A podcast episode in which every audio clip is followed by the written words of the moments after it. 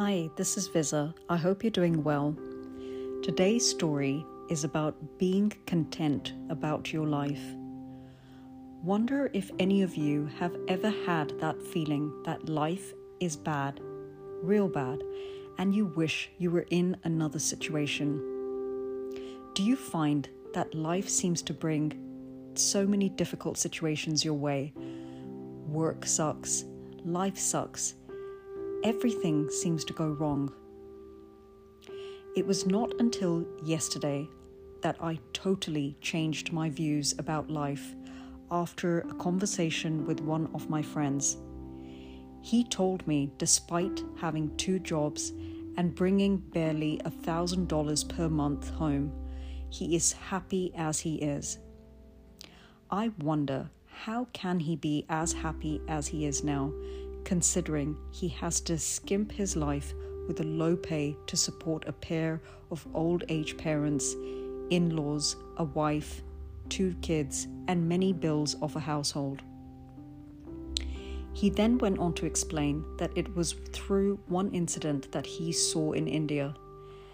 That happened a few years ago when he was feeling really low and was touring India after a major setback. He said that right in front of his eyes he saw an Indian mother chop her child's right hand with a chopper. The helplessness in the mother's eyes, the scream of the pain from the innocent four year old child haunts him till today. You may ask, why did the mother do so? Was the child naughty? Was the child's hand infected? No, it was done for two simple words to beg.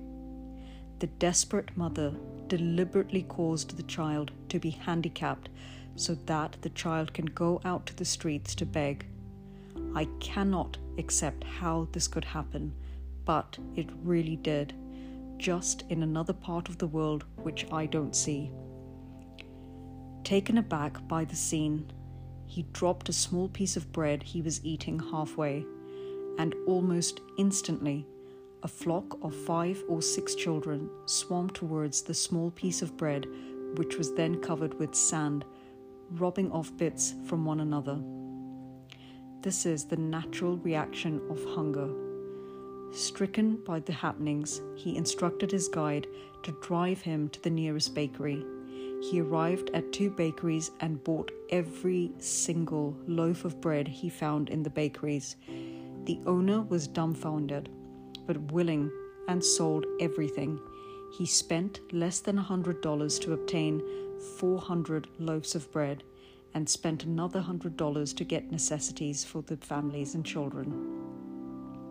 Off he went in the truck full of bread into the streets as he distributed the bread and the necessities to the families, he received cheers and bows from these unfortunate people.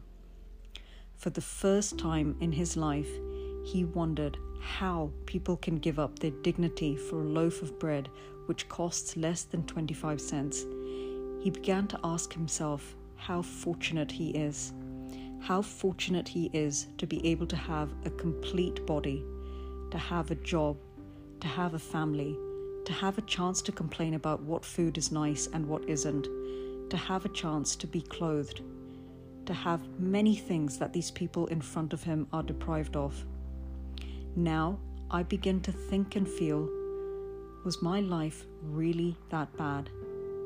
Definitely not. What do you think? Maybe the next time you think that your situation is bad, please do think about the child who lost one hand to beg on the streets. Please be content with your life and enjoy the life that you've been given. Thank you for listening.